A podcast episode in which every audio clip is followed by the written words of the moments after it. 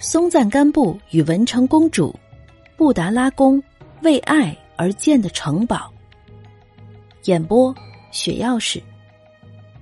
一千三百多年前，唐朝的文成公主离开繁华的都城长安，西行约三千公里，历经千难万险，来到雪域高原，与吐蕃王松赞干布和亲，开创了唐波交好的新时代。松赞干布和文成公主的故事，至今还在汉藏民间广为流传。这个故事的开始是松赞干布对大唐先进文明的深深仰望。公元六百二十九年，松赞干布继位为吐蕃赞普，即吐蕃之王。刚刚即位的松赞干布只有十二岁，他平定叛乱，迁都拉萨，而后。开始了领土的扩张之路。松赞干布是一位十分睿智的政治家，在统一青藏的过程中，他意识到，他确实需要向当时的大唐学习农业科技和中央集权这两方面。在公元七世纪初，中原地区经过数年的战争，唐高祖唐太宗父子于公元六百一十八年以长安为都城。建立了中国历史上空前的大唐帝国，国势非常强盛，成为当时东亚地区的文明中心，对周边的民族部落产生了强烈的影响。公元六百三十四年，松赞干布首次派遣宰相陆东赞到长安，表达吐蕃求娶唐朝公主的强烈愿望。出人意料的是。唐太宗拒绝了松赞干布的求婚。两年后，松赞干布再次派遣宰相陆东赞，并且准备了大量的金银财宝，第二次来到大唐求亲。唐太宗再次拒绝了松赞干布。这一下，松赞干布被彻底激怒了。他于六百三十八年发兵二十万进攻唐朝的松州。唐太宗派出五万精兵征伐，双方僵持了一个多月，直到松赞干布主动撤军。唐朝虽然赢了，但吐蕃也向唐朝证明了自己的实力。接着，松赞干布第三次向唐太宗求娶唐朝公主，这次，唐太宗终于同意了。他从宗室中选出了一位女子，文成公主。将其嫁给松赞干布。在远嫁松赞干布之前，文成公主只是一位宗室女子，史书里并没有记载她的真实姓名及家庭情况。很多人推断，她的父亲是唐高祖李渊的堂侄李道宗。尽管文成公主的家世没有定论，但这一次的联姻却让文成公主成为历史上一位举足轻重的人物。贞观十五年，即公元六百四十一年，在宋金使江夏王李道宗和吐蕃大论陆东赞的陪同下，文成公主的车驾从长安出发，缓缓向西驶入青藏高原。唐朝为文成公主准备的嫁妆丰富的令人眼花缭乱，包括释迦牟尼十二岁等身像、金玉珠宝、多种烹饪食物。各种花纹图案的锦缎，治病的药方，制造类、医学类的著作，医疗器械，各种谷物、种子等。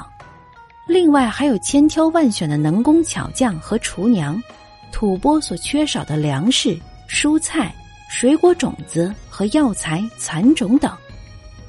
一路跋涉后，文成公主一行到达了吐蕃境内。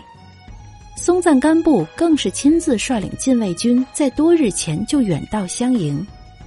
正如松赞干布后来所说：“能娶到唐朝公主，是我父祖从未得到过的荣耀。我要为他修一座城，让后世记住这份荣耀。”后来，松赞干布为了表示对文成公主的宠爱，特意为她修建了一座城堡——布达拉宫。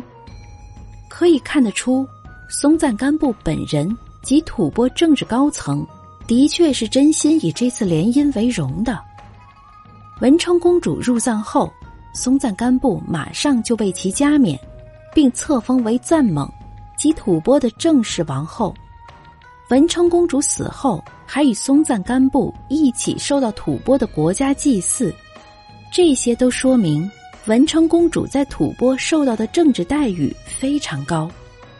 迎娶文成公主时，松赞干布年仅二十五岁，风华正茂。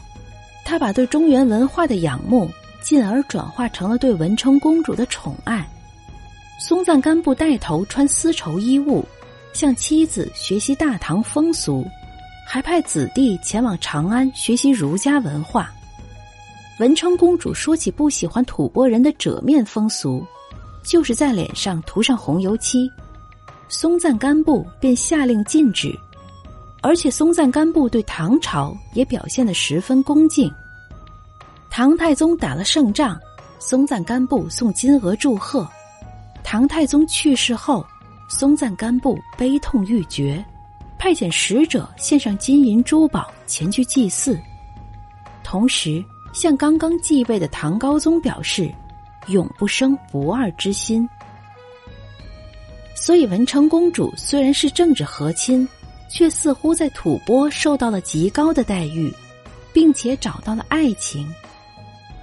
文成公主带去的能工巧匠和植物种子，改变了吐蕃人的生活方式，使其政治、经济、文化得到了飞跃发展。那尊释迦摩尼十二岁的金身，至今仍供奉在大昭寺，对吐蕃的信仰产生了巨大影响。文成公主也因此成为藏民心中神圣的绿度母菩萨。公元六百五十年。做了二十多年赞普的松赞干布因病去世了。